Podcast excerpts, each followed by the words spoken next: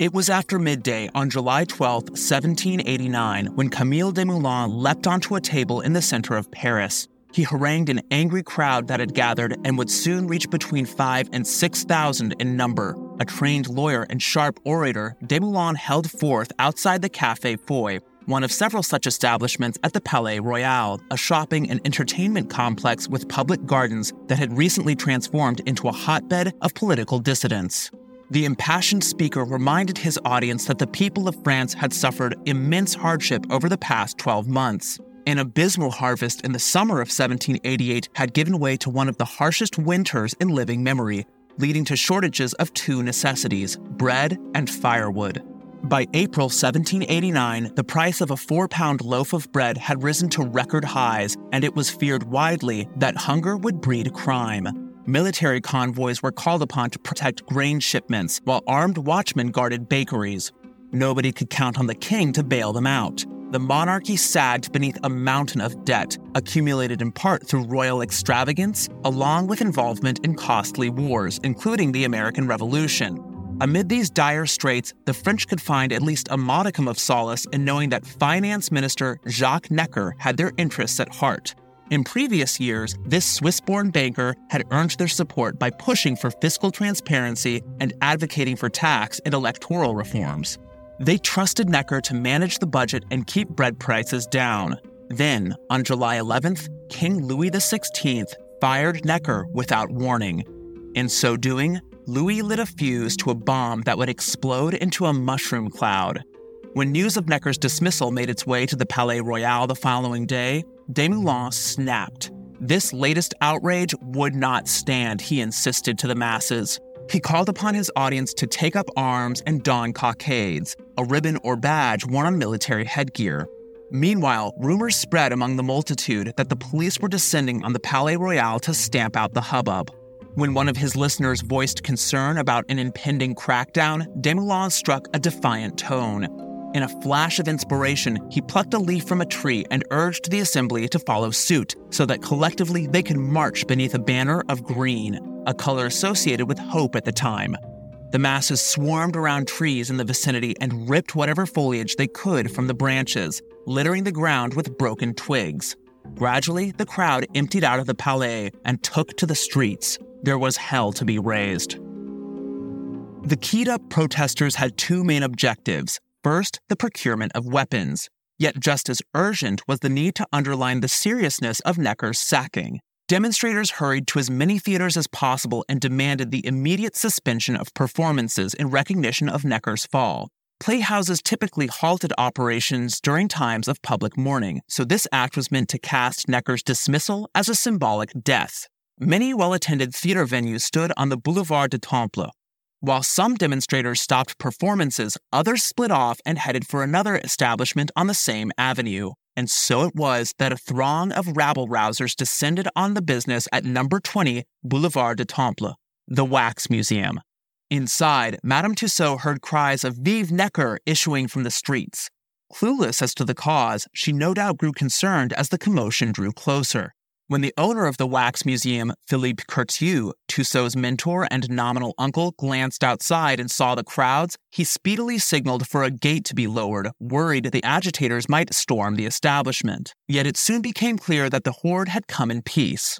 In her memoirs, Tussaud describes them as, quote, very civil, their general bearing so orderly that she, that is, Tussaud, felt no alarm whatever, unquote. The protesters had come for two of Curtius' figures, both wax busts. The first of their fallen champion, Jacques Necker, and the second of the Duke of Orleans. The Duke of Orleans owned the Palais Royal, where the uprising had started, and styled himself as a friend of the people. Curtius handed over the bust of the former finance minister, quipping, quote, Necker, my friends, is ever in my heart, and if he were indeed there, I would cut open my breast to give him to you. I have only his likeness. It is yours. Unquote. Newly equipped with the heads of their heroes, the demonstrators took off, bearing the wax effigies aloft. Little did Curtius and Tussaud know, but their busts were about to play a role in the first bloody skirmish of the French Revolution in Paris. This incident and the bloodshed that followed altered the trajectory of Tussaud's career. Starting in 1789, the Den of Illustrious Thieves shifted its focus away from notorious murderers, concentrating instead on the political violence of the early revolution and the subsequent reign of terror. Tussaud's firsthand experience of these historic events would become fundamental to her public image later in life, especially in England. But just as important to her reputation was her claim to have worked for the French royal family in the 1780s, during the twilight of the old regime. Today, we'll hear the story of how Tussaud found favor with the royal family, how the nation careered toward revolt in the summer of 1789, and how the den of illustrious thieves treated what most historians pinpoint as the outbreak of the French Revolution, the storming of the Bastille, a notorious prison where inmates reportedly suffered untold atrocities. This is The Art of Crime, and I'm your host, Gavin Whitehead. Welcome to episode 2 of Queen of Crime, The Phantom of the Bastille.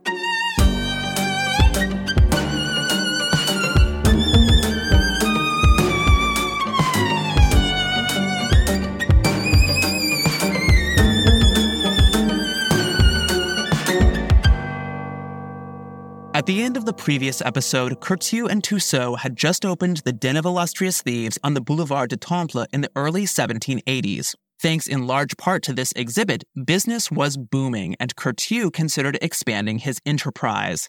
He soon found a spot that he deemed perfect for a second location the Palais Royal. Constructed between 1633 and 39, the Palais Royal belonged to the Duke of Orleans, cousin of Louis XVI. When the Duke took possession of the Palais Royal in 1780, he wanted to remodel but didn't have money for renovations. Then he alighted on a brilliant idea. He would raise the funds by leasing apartments inside the Palais to local businesses. As he envisioned it, shops and entertainment venues would line the arcades that wrapped around the residence. He lost no time in realizing his plans. Leases lasted nine years and went for an average of 37,500 livres, with tenants expected to cover building expenses as well as the cost of lighting their section of the arcade. Ready for occupancy by April 1, 1784, the Palais soon became the commercial and cultural center of Paris. The palace attracted scores of tenants, emerging as the 18th century equivalent of a modern day megamall. The panoply of merchants included jewelers, art dealers, tobacconists, painters, engravers, drapers, grocers, florists, hairdressers, dressmakers, hatters, and more. Food and drink were also for sale, with numerous restaurants and cafes in the vicinity. If you could name it, chances are you could buy it at the Palais Royal. Much like the Boulevard du Temple, moreover, the Palais Royal became a stage on which entertainers of every variety competed for business, inside and outside. The complex contained no fewer than three theaters where audiences could watch everything from larger than life opera to miniature marionette plays. Scientist showman Sieur Bellon exhibited mechanized models of the solar system, simulating planetary movements around the sun. Sightseers gawked at Paul Butterbrot, who weighed an impressive 525 pounds. Sieur Anston presented another wonder of enormous proportions, a nine foot horse that weighed no more than 28 ounces. How, you ask? The towering beast was made of balloons. The Palais Gardens became central to this cross between a shopping mall and amusement park. They measured about 900 feet long by 325 feet wide, spacious enough for vendors, performers, and promenading visitors to enjoy the open air. The grounds were dotted with splendid fountains and planted with clusters of 30 year old chestnut trees, each arranged to form a letter X. The garden was also home to one of the most talked about sights on the property a little cannon mounted in a basin. Fitted with a powerful convex lens, the cannon discharged daily at noon on the dot, triggered by the rays of the midday sun. Circa 1784, Curtius opened up shop at Arcade Number 7 of the Palais Royal, christening his new business the Salon de Cire, the wax salon. In certain respects, he modeled this enterprise on the earlier one. Like its counterpart on the Boulevard du Temple, the wax salon combined elements of the wax museum, art gallery, fairground booth, and cabinet of curiosities.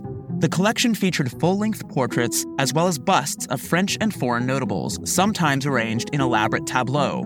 Curtius mounted the busts on short columns and often interspersed them with what one observer described as, quote, rare, precious, and unusual paintings and sculptures, unquote. A mezzanine exhibited natural wonders, including an assortment of exotic plants, while a ventriloquist gave twice daily performances. With the wax salon, however, Curtius catered to a classier clientele. The venue's very name endowed the salon with an air of exclusivity, evoking the drawing rooms of wealthy women who regularly hosted the social, political, and cultural elite. If the name sounds snobbish, the fee structure was even more so. Curtius devised a system that would highlight class distinctions. The cheapest ticket cost two sous. Customers who opted for this deal were only allowed to look at the collection from a roped off section at the rear of the room. Better off patrons could shell out 12 sous, entitling them to wander among the sculptures and inspect them up close. Not unlike a snooty salonier, Curtius put in appearances to hobnob with his most distinguished patrons. His social pretensions would certainly rub off on Tussaud, more on which in later episodes. Effigies of the royal family took pride of place in Curtius's salon. The most popular tableau recreated the so called Grand Couvert, a weekly ceremony during which the king, his queen, and their satellites threw open the doors to Versailles and invited the public to watch them eat. The Grand Couvert was not dinner and a show, it was dinner as a show. Anyone could attend this mealtime spectacle as long as they followed the dress code. It was mandatory, for instance, for men to wear wigs and carry swords. Blades were available for rental if you couldn't bring one.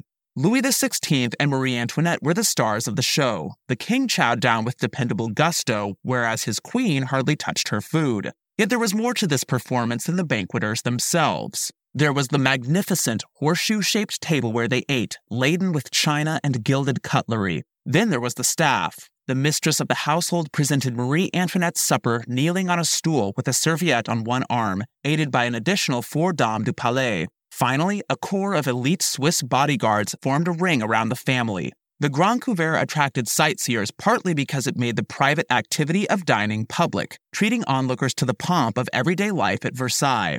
It may have also drawn viewers because it humanized the monarch, reminding spectators that a king of France who ruled by divine right needed to eat like everyone else. At the Salon de Cire, Curtius marketed his Grand Couvert as true to life.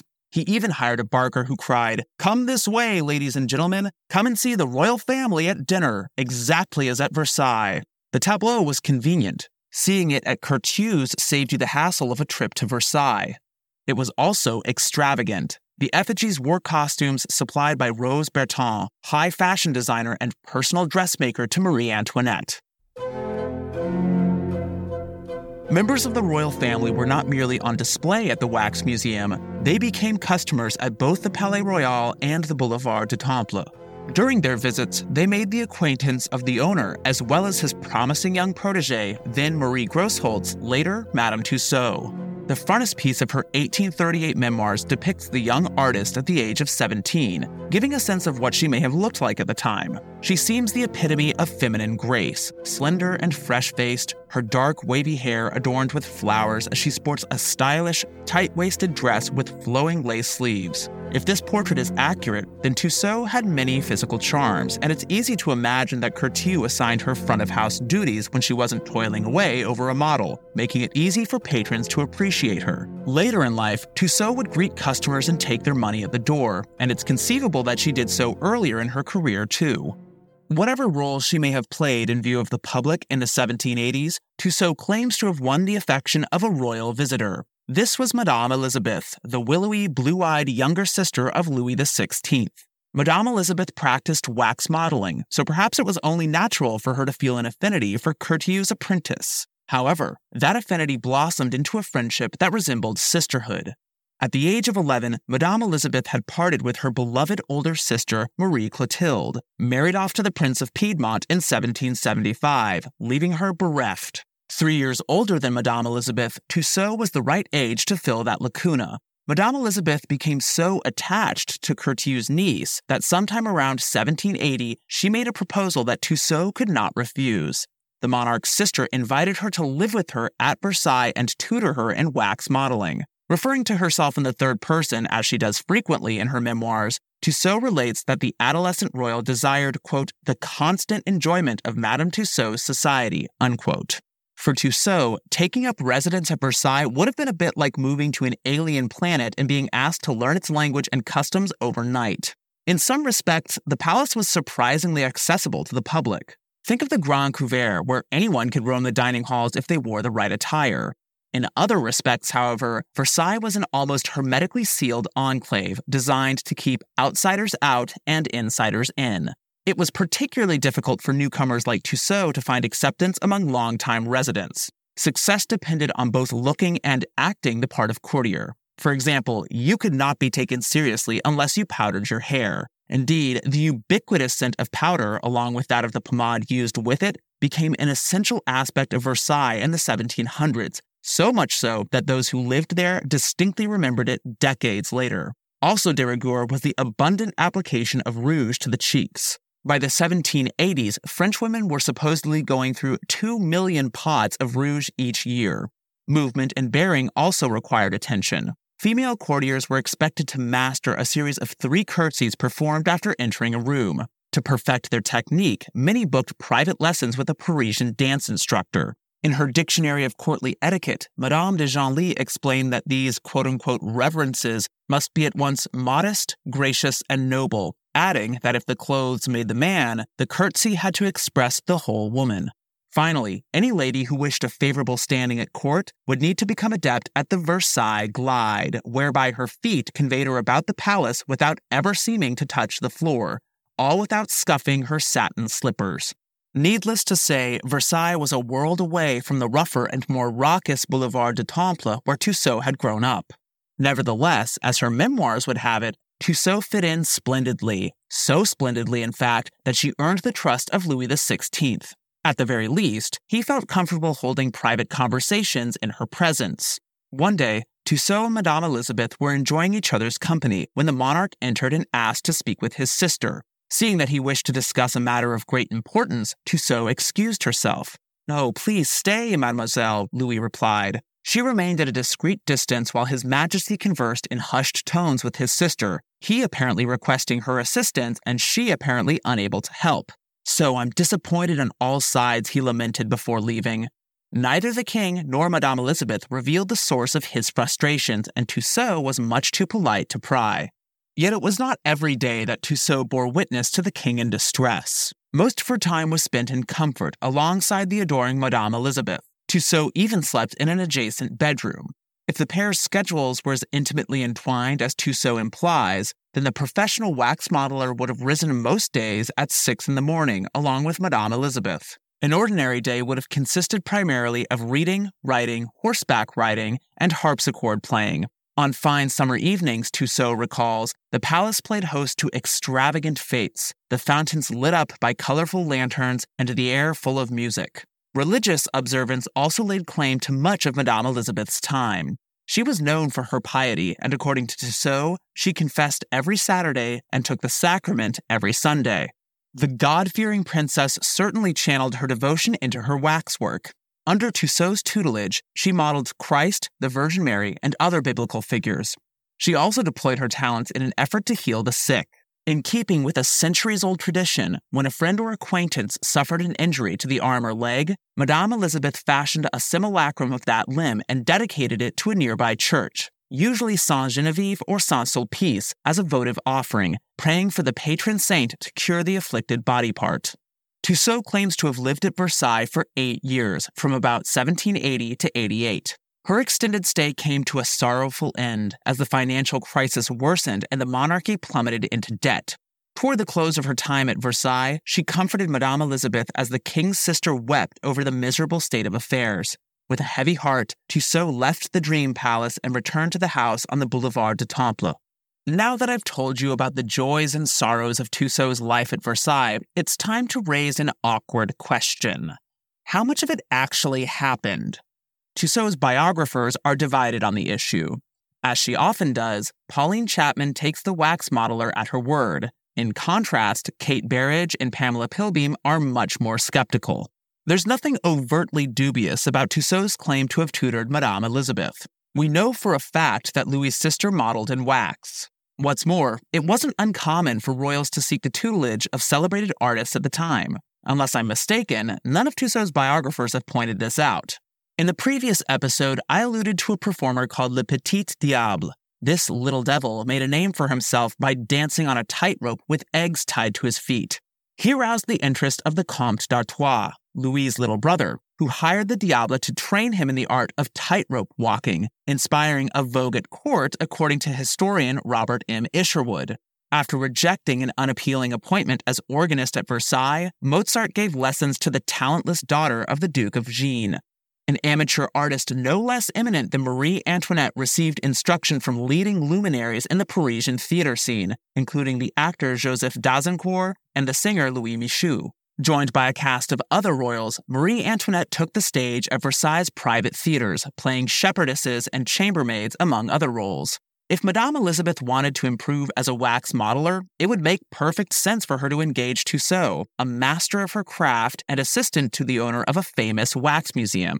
What is dubious is the idea that Tussaud lived at Versailles for eight years. For starters, she's missing from contemporary eyewitness accounts of life at the palace. To give an example, Marie Antoinette's first woman of the bedchamber, Madame Campan, wrote a book about the queen and the author's experiences at the palace, The Private Life of Marie Antoinette, published one year after Madame Campan's death in 1823.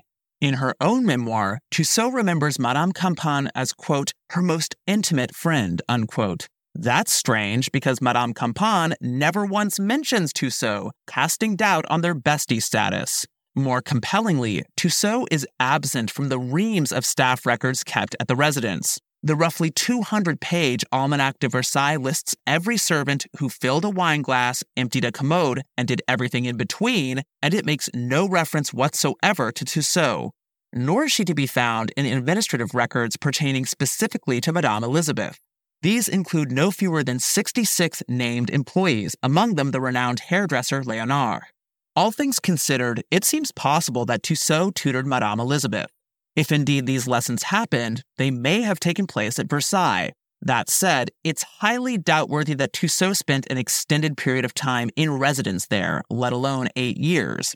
As will become evident over the course of this season, Madame Tussaud excelled at self promotion, never hesitating to tell a fib or three if it would burnish her public image. Claiming to have won the companionship and patronage of a royal family member would have added to her prestige, both in France and later in England, so there's no question as to why she would have done it. Throughout the mid to late 1780s, Tussaud was most likely dividing her time between the Wax Museum on the Boulevard du Temple and the Salon de Cire at the Palais Royal. She claims to have left Versailles around 1788, and as it happens, this supposed departure roughly coincides with Curtius's decision to give up the salon and consolidate his collection on the Boulevard du Temple. According to both Tussaud's memoirs and a pamphlet by Curtius, they had made this move by July 1789. It's uncertain why the two shuttered the salon, but it may have had to do with the growing number of political agitators who congregated at the Palais Royal. A hunger for change was certainly in the air. Toward the end of 1788, King Louis XVI agreed to convene the Estates General, an assembly of elected deputies who would voice the opinions of the people of France. Each of France's three estates would be represented. As we discussed in the previous episode, the first estate encompassed the clergy, the second, the nobility, and the third, the commoners, approximately 98% of the population. The first and second estates enjoyed far more privileges than the third, including but not limited to exemption from most taxes. The king's announcement met with tremendous excitement. 175 years had passed since the last time a monarch had called an estates general. In the spring of 1789, members of each estate congregated in monasteries, guild halls, and other venues, first to elect deputies and then to draft grievance lists that deputies would take with them to the estates general. All three estates drew up grievance lists, and complaints varied widely. However, at least one common theme shone through. The days of absolute monarchy were numbered. This is not to say that the French demanded the abolition of monarchy altogether. Centuries of deference to the king would not evaporate overnight, and they addressed their sovereign with reverence as they wrote their lists. Instead of absolute monarchy, many envisioned a constitutional monarchy in which the king would share power with a representative body. In their grievance list, the Third Estate furthermore called for an end to privileges that favored the nobility and clergy. The Estates General commenced on May 5, 1789, inside a resplendent assembly hall near Versailles. Nothing of note transpired for several weeks as deputies squabbled over procedural issues. One noble deputy complained to his wife, quote, Our estates general does nothing. We spend the whole day in useless chatter and shouting, unquote. By June 17th, Third Estate deputies had started meeting separately, and on that day, they took revolutionary action. Fed up with pushback from the First and Second Estates, the commoners declared themselves the true representatives of the nation of France. They rebranded their group the National Assembly, vowing not to disband until they had written a new constitution. Louis XVI balked at the National Assembly, laughing off the name as, quote, just a phrase, unquote. On June 23rd, the monarch convened a special session during which he refused to recognize the National Assembly, nor would he entertain changes to the long standing institutions of privilege. Louis's resistance incensed the commoners. When the master of ceremonies adjourned the session and dismissed the deputies, the assemblymen went berserk. The firebrand, Mirabeau, bellowed, quote, We are here by the will of the people. We will not leave except at the point of bayonets, unquote. Over the next few days, however, a majority of First Estate deputies and a meaningful minority of their Second Estate counterparts defected from their orders and threw in with the National Assembly. The Duke of Orleans was among the nobles who switched camps. On June 27th, Louis capitulated, instructing all First and Second Estate deputies to follow suit. That night, the skies over Paris exploded with fireworks as citizens celebrated. Yet all was not well. Louis had recognized the National Assembly, yes, but it remained uncertain how much power he would cede to the body. Furthermore, to the alarm of many, the king was amassing an army of some 30,000 soldiers outside Paris, as if in preparation for a fight. Meanwhile, bread prices soared. Then, on July 12th, Louis sacked Necker, touching off protests that brought some participants to the Wax Museum. We'll hear how the demonstration turned violent after a quick break.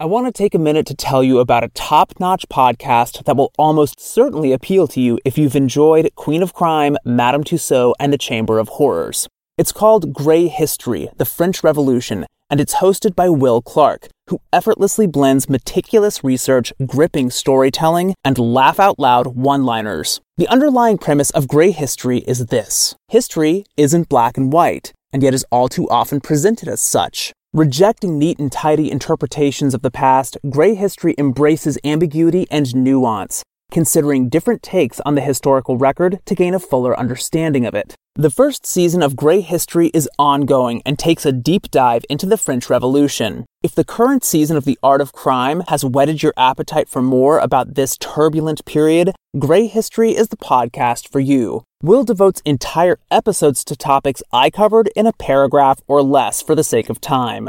For instance, he dedicates a fascinating 45 minutes to the composition and consequences of the apocalyptic Brunswick Manifesto. We'll also cover subjects that we haven't even touched on this show. One of my favorites is about science in the revolutionary period, in which Will explores the controversial efforts of comparative anatomist Georges Cuvier to prove that animals could go extinct. If you want to learn more about the rich history of the French Revolution, listen to Grey History wherever you get your podcasts.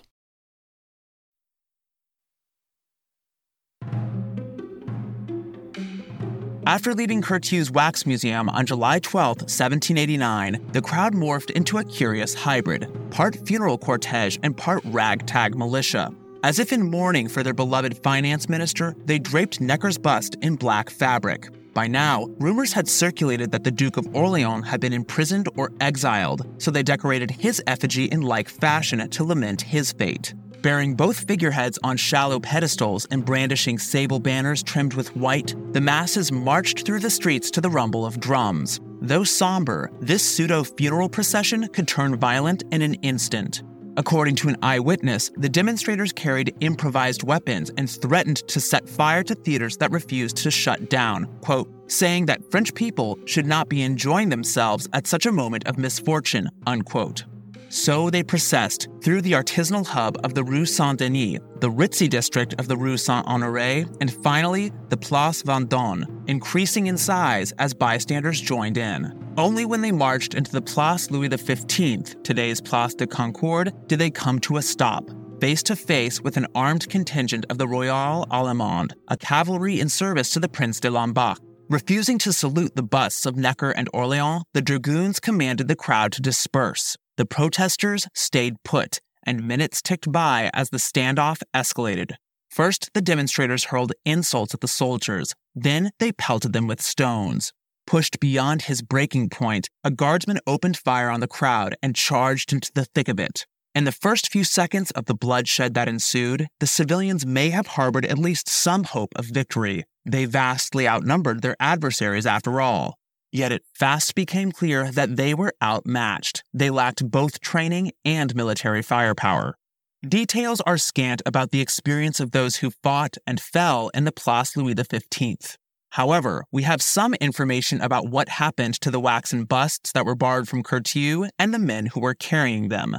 Described as, quote, a hawker of articles of drapery, unquote, a merchant called Francois Pepin was in charge of Orleans' effigy. A bullet struck him in the ankle, and the tip of a saber found his chest, resulting in a flesh wound. Pepin survived, but the unnamed marcher entrusted with Necker's bust was not so lucky. He was shot dead as the brawl spilled over into the adjacent Tuileries Gardens.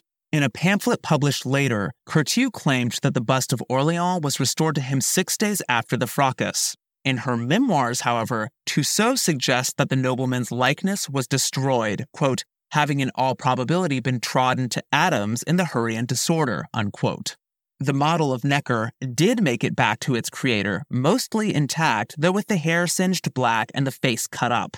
By taking to the streets with the effigies of Necker and Orleans, the protesters had launched a symbolic assault on their king. In his brilliant article, Waxing Revolutionary Reflections on a Raid on a Waxworks at the Outbreak of the French Revolution, David McCallum offers several interpretations of this incident. For the sake of time, I want to highlight just one. As McCallum points out, there's a long history to the public display of waxen busts in times of loss. When a king passed away in 15th and 16th century France, royal authorities commissioned the creation of a wax bust of the deceased monarch. One or more officials bore this effigy aloft during the late sovereign's funeral procession before his successor had ascended the throne. This ritual stems from the curious idea that kings have two bodies. Kings are mortal, they grow old and die just like the rest of us. At the same time, the office of king is everlasting, at least in theory. There will always be an heir who inherits the powers and responsibilities of the monarch. As McCallum implies, the waxen busts of dead kings celebrated the survival of the monarchy even as the most recent monarch was no more. In the words of the historian, quote, the funeral processions of monarchs accompanied by their wax effigies assumed a dual aspect, being both funereal and triumphant presenting to the crowds the king's personal mortality in the shape of his corpse and his immortal office in the form of his wax effigy. Unquote. McCallum sees a similar dynamic at play in the demonstrations of July 12, 1789. In protest of Necker's firing and Orleans' rumored imprisonment or exile, the crowds displayed their busts in public to show that the revolutionary spirit these men embodied carried on even in their absence. This gesture was nothing short of audacious. By holding high these waxen figureheads, the masses were appropriating a ritual traditionally reserved for kings. Not only that, they had appropriated that ritual to condemn the behavior of the reigning king. They might as well have stolen Louis XVI's scepter right out of his hands and whacked him over the head with it. Whichever way you look at the events of July 12, 1789, the Wax Museum played a crucial role on the eve of the Revolution, which both Curtius and Tussaud understood. After reconstructing Necker's bust and perhaps entirely recreating Orleans, Curtius and Tussaud placed them both on display, aware that customers would pay to see the effigies that had figured so prominently in the recent demonstration. In his pamphlet, Curtius puffed out his chest about the distinction. Quote, I can therefore say to my credit that the first act of the revolution happened because of me, unquote. For her part, Tussaud refers to the skirmish at Place Louis XV as the quote unquote sanguinary commencement of the revolution.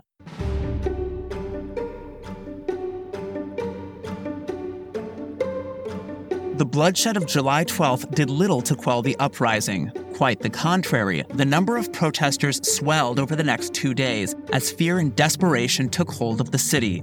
Hungry enough to steal, rioters ransacked a monastery for bread. Meanwhile, rumors of an imminent military occupation of Paris spread, fueled by the 30,000 troops in the area. the city's inhabitants would need serious firepower to protect themselves.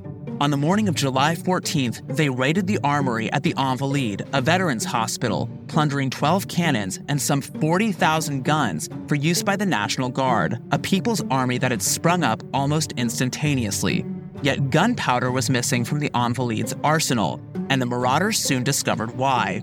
Leery of an armed revolt, the authorities had transferred approximately 20,000 pounds of gunpowder to what they hoped would be a secure location the Bastille. In your typical episode of The Art of Crime, this is where we would start talking about a single crime or criminal and the significance thereof. But this episode is different. Today, we're focusing not on an individual offense or offender, but rather on a prison. The prospect of storming the Bastille would have been daunting. Dating back to the 14th century, this stone wrought fortress featured eight towers and 80 foot walls. It eventually served as a state penitentiary, and beginning under the reign of Louis XIV, 1643 to 1715, the Bastille became a prison for members of the middle and upper classes who had offended the king. By the mid to late 18th century, the Bastille had come to embody the tyranny of the old regime. It bore this reputation for at least two reasons. First, a veil of secrecy shrouded the fortress. In many cases, it was known who went there and why. For example, Voltaire was twice imprisoned there for running afoul of the monarch. As an aside, the state did not stop at incarcerating the writer. They literally locked up his writing, too. Copies of 18 of his works were confiscated and confined in the Bastille. Other incarcerated books included Rousseau's The Social Contract and Diderot's Encyclopedia. In other cases, however, the king or those close to him were thought to imprison their enemies arbitrarily, without formal charges and without a public trial. In these instances, the punishable offenses remained a mystery. The most famous victim is one of legend the man in the iron mask. As it happens, Voltaire wrote about this figure. Quote, the prisoner wore a mask, of which the lower part had springs contrived so that he could eat without taking it off. Orders were given that if he showed any inclination to discover, i.e., unmask himself, he should be immediately killed. Unquote. Despite this punishment, the man in the iron mask enjoyed special privileges, including linen bedsheets. The story goes that this convict was the illegitimate brother and rival of Louis XIV. Whatever landed them in the Bastille, prisoners were reputed to live under abominable conditions. More than one detainee wrote about his horrible confinement after getting out. Constantin de Renneville, a middle class tax official turned international spy, became the first to publish such an account in 1715. Toward the end of the 17th century, Renneville traveled to the Netherlands, where he worked for the French Secret Service. At the same time, he was spying on France on behalf of the Dutch. After the French authorities learned of the double agent's treachery, they threw him in the Bastille. In his book, Renneville describes the common cells as filthy and foul smelling beyond belief. The entire room was swarming with flies, he recalls. In a minute, I was covered with them. He slept on a thin mattress with a moth eaten blanket. Yet this cell was a luxury suite compared to the notorious underground dungeons to which inmates were consigned for attempting to escape, along with other infractions.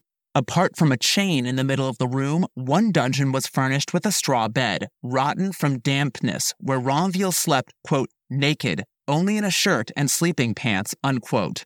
The floor was crawling with rats that swarmed around him in his sleep.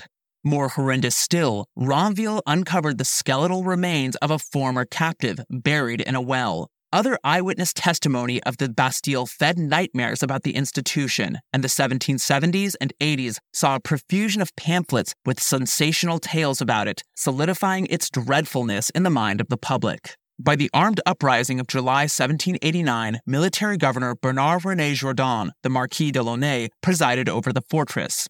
The son of a previous governor, Delaunay was born inside the Bastille and purchased his governorship in 1776. After the fighting on July 12th, Delaunay had agreed to safeguard the 20,000 pounds of gunpowder at the Bastille, storing the dangerous ammonia based explosive in the cellars.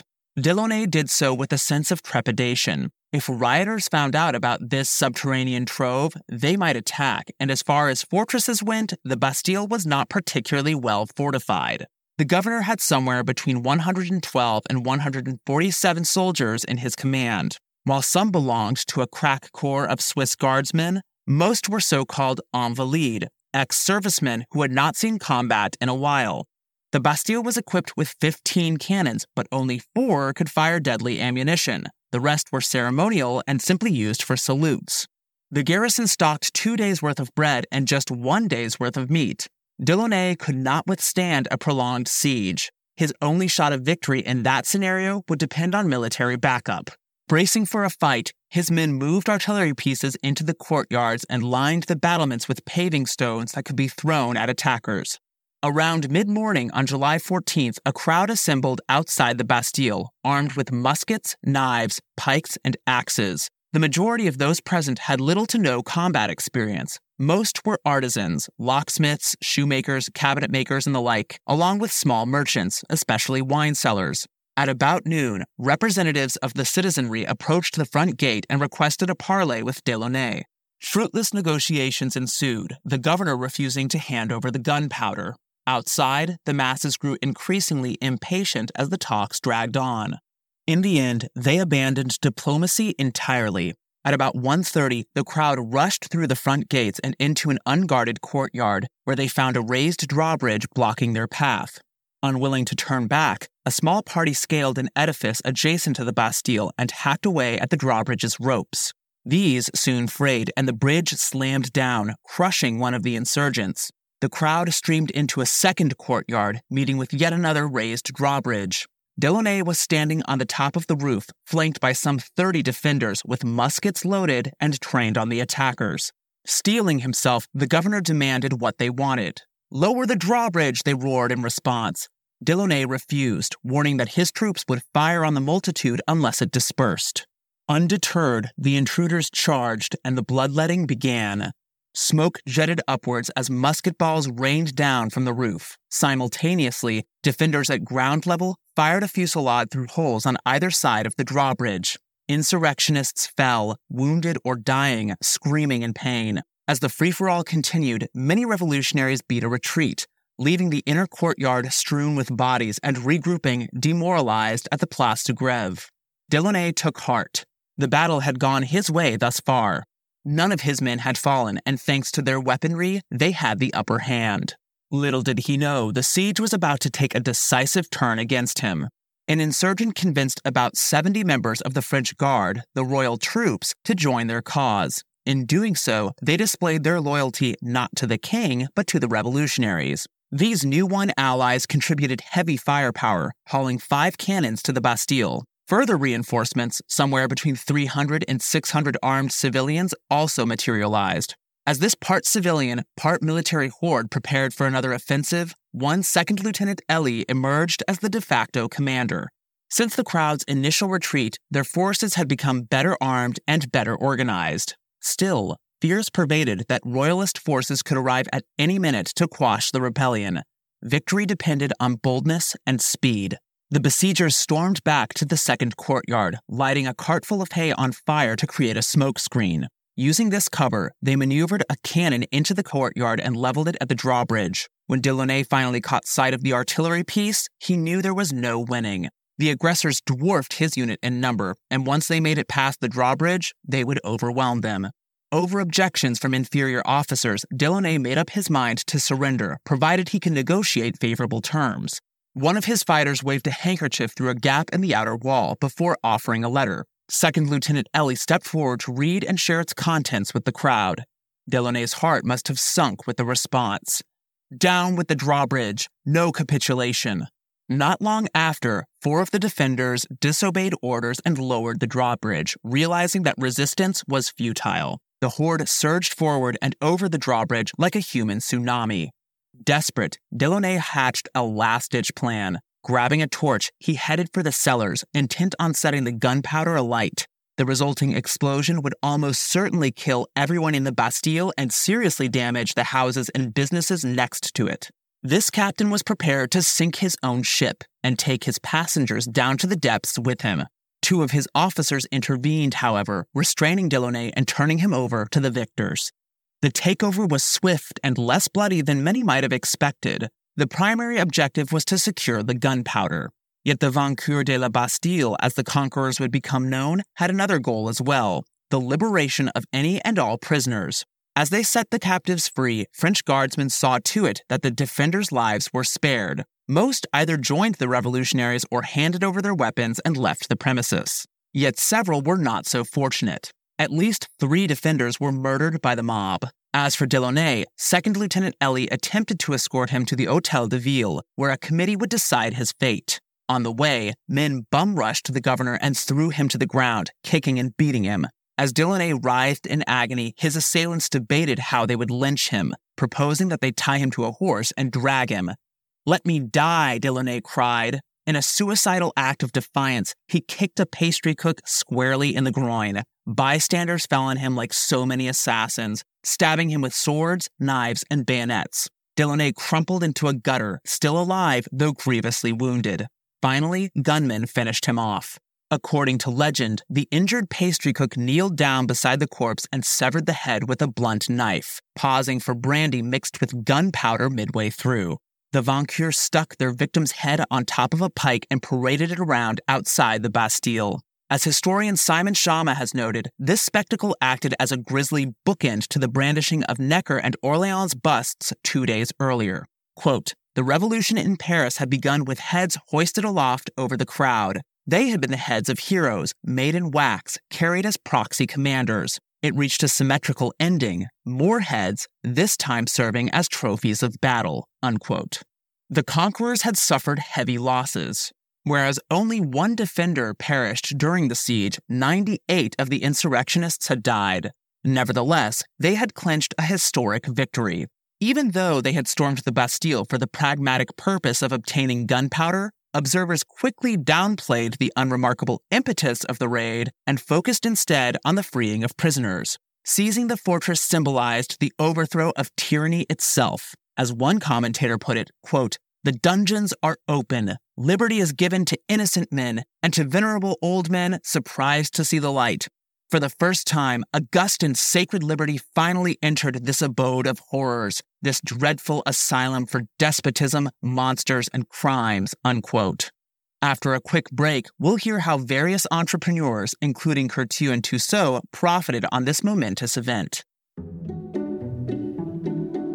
In the coming days and weeks, thousands of people flocked to the Bastille for the frisson of touring its infamous dungeons. Guides even led small groups from room to room, providing information about what they claimed were torture devices and human remains. Madame Tussaud numbered among the morbid sightseers. She recounts the outing in her memoirs, which includes a cameo that hits you like a cannonball. Descending a narrow stairway, Tussaud loses her footing. Just as she's about to fall, a hand reaches out and steadies her from behind. It belongs to none other than Maximilien Robespierre, radical revolutionary and soon to be proponent of the Reign of Terror. Having averted a nasty spill, the politician declares, quote, that it would have been a great pity that so young and pretty a patriot should have broken her neck in such a horrid place, unquote. Tourists would not have long to walk the Bastille. Shortly after the fortress fell, construction worker Pierre Francois Palloy gained permission to demolish the prison, Demolition commenced even as day trippers were still visiting the Bastille. What Palloy ended up with was not a heap of rubble, but a veritable gold mine. He made a small fortune selling the detritus stone by stone. Fragments could be turned into patriotic doorsteps, busts of revolutionaries, or pieces of jewelry.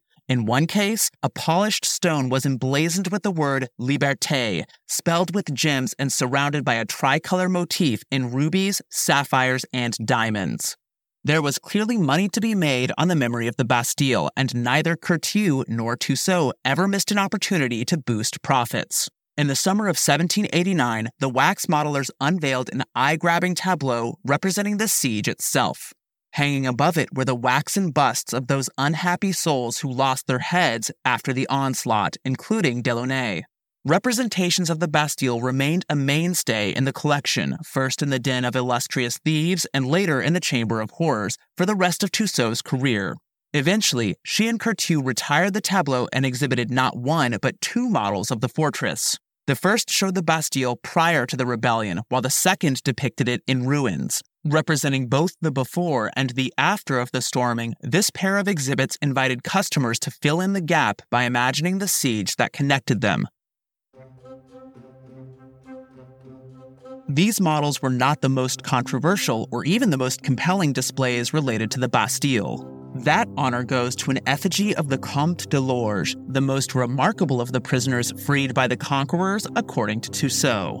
After the muskets had fallen silent on July 14th, the Vainqueurs were exploring the Bastille when they came upon Delorge chained up in one of the deepest dungeons. He was a haunted, haggard, and gaunt old man with missing teeth and a beard of white that stretched to his waist. As became evident, Delorge had languished in captivity for 32 years, having committed the heinous offense of criticizing the royal court for its corruption. At the urging of Madame de Pompadour, malevolent mistress to Louis XV, the Comte was sentenced to prison immediately. Journalist Jean Louis Carra claimed to have heard this account from the prisoner himself, publishing a short book about it in September 1789. In Carra's pamphlet, the compliments quote, The years flew by and brought no change at all in my fate. Sad and in low spirits, I let my days pass in bitterness and cursed despotism and its accomplices, unquote. The Comte's woeful tale struck a chord with the public. He had suffered the full force of old regime tyranny, it was deemed imperative to record his fate for future generations, and before long, somebody had taken him to the Wax Museum. Tussaud recalls the encounter in her memoirs, referring to herself once again in the third person. Quote, he was brought to her that she might take a cast from his face, which she completed. It is a whole length resemblance taken from life, unquote. In addition to meeting Delorge, Tussaud saw his dungeon during her tour of the Bastille. The sight of it elicited an anti monarchical diatribe from fellow tourist Robespierre. The Count's unhappy life came to an unhappy conclusion. After more than three decades of ceaseless confinement, he re entered a world that he could no longer recognize, paralyzed by his own freedom. Tussaud described his plight in museum catalogs that she started publishing later in her career. According to one of them, quote, Frequently, with tears, the Comte would beg to be returned to his dungeon. Unquote. The Ancien regime had not just robbed this old man of liberty, it had robbed him of the desire for liberty. The Comte died alone a few weeks after the storming of the Bastille. The nobleman's wax likeness stuck around a lot longer. In fact, it became one of Tussaud's most talked about works, praised for its artistry decades after its debut, there's an engraving of the figure on the Art of Crime website, so make sure to check it out. It even caught the attention of Charles Dickens, a fan of Tussaud's. Indeed, the Comte appears to have inspired a character in his timeless novel about the French Revolution, A Tale of Two Cities. Like the Comte de Lorges, Dr. Alexandre Manette serves a long and life sapping sentence in the Bastille, 18 years in the doctor's case, and emerges traumatized, frail, fearful, and nearly incapable of carrying on a conversation. Here's the thing about the Comte de Lorges he never went to the Bastille, he never met Tussaud, he never even existed. On July 14, 1789, the fortress was holding a mere seven prisoners. Their names and the reason for their imprisonment were known. Four had committed forgery, one had attempted to assassinate Louis XV, another was incarcerated on charges of incest. The seventh was a quote unquote lunatic, suspected of espionage and afflicted with delusions of being both Julius Caesar and Jesus Christ. None of them bore the title of the Comte de Lorges, and none had wasted away in a dungeon simply for griping about corruption at court. It was all a hoax. To understand why someone, maybe even journalist Jean Louis Carra, invented this non existent noble, you need to understand the truth about the Bastille. Former inmates and pamphleteers had wildly misrepresented the fortress. As historian Hans Jürgen Lusebrink notes in his book, The Bastille, A History of a Symbol of Despotism and Freedom, quote, measured by the standards of what was common in the judicial and penal system of the Ancien regime, the Bastille did not stand out for unusual brutality and mismanagement. Rather to the contrary, unquote. By the time of the siege in 1789, prisoners lived better than many free people in Paris. Most cells were spacious and furnished according to the inhabitants' preferences. One detainee requested the construction of an enormous bookcase to store a private library of more than 600 volumes. Denizens wore clothing made of fabric they had personally chosen. They could also receive visitors and even bring servants to live with them. There was no shortage of recreational activities. Billiards, bowling, chess, and the occasional rooftop stroll were favorite pastimes. Hygiene and healthcare were exceptional too, with warm baths, medicine cabinets, and medical professionals readily available. As for the dungeons, they had fallen out of use. Not one prisoner had spent time in these hellholes since Louis XVI had taken the throne.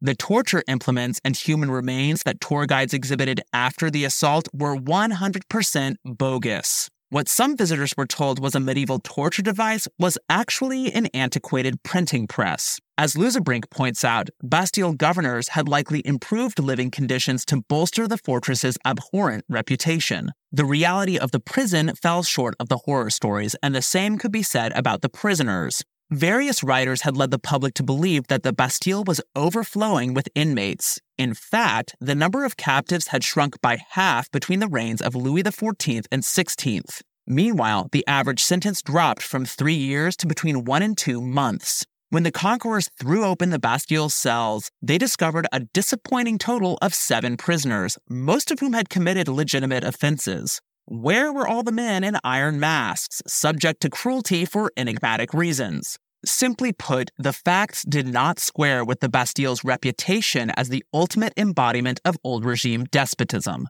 But facing those facts in the heady aftermath of the prison's fall would have been a downer. Most simply clung to the conventional wisdom about the horrors of the fortress. In addition, propagandists spread falsehoods that strengthened a narrative about the triumph over tyranny, some may have wanted to supercharge the revolutionary zeal of the moment. Others may have wanted simply to capitalize on it. The Comte de Lorges was one of these propagandistic fictions. If the Bastille had actually housed hundreds of chained up wretches locked away on the whims of a courtier, commentators could have pointed to them as evidence of the state's abuse of power. But it didn't, so they couldn't. Instead, some fabulist created the Comte, an imaginary character who belonged in the Bastille as imagined by the public.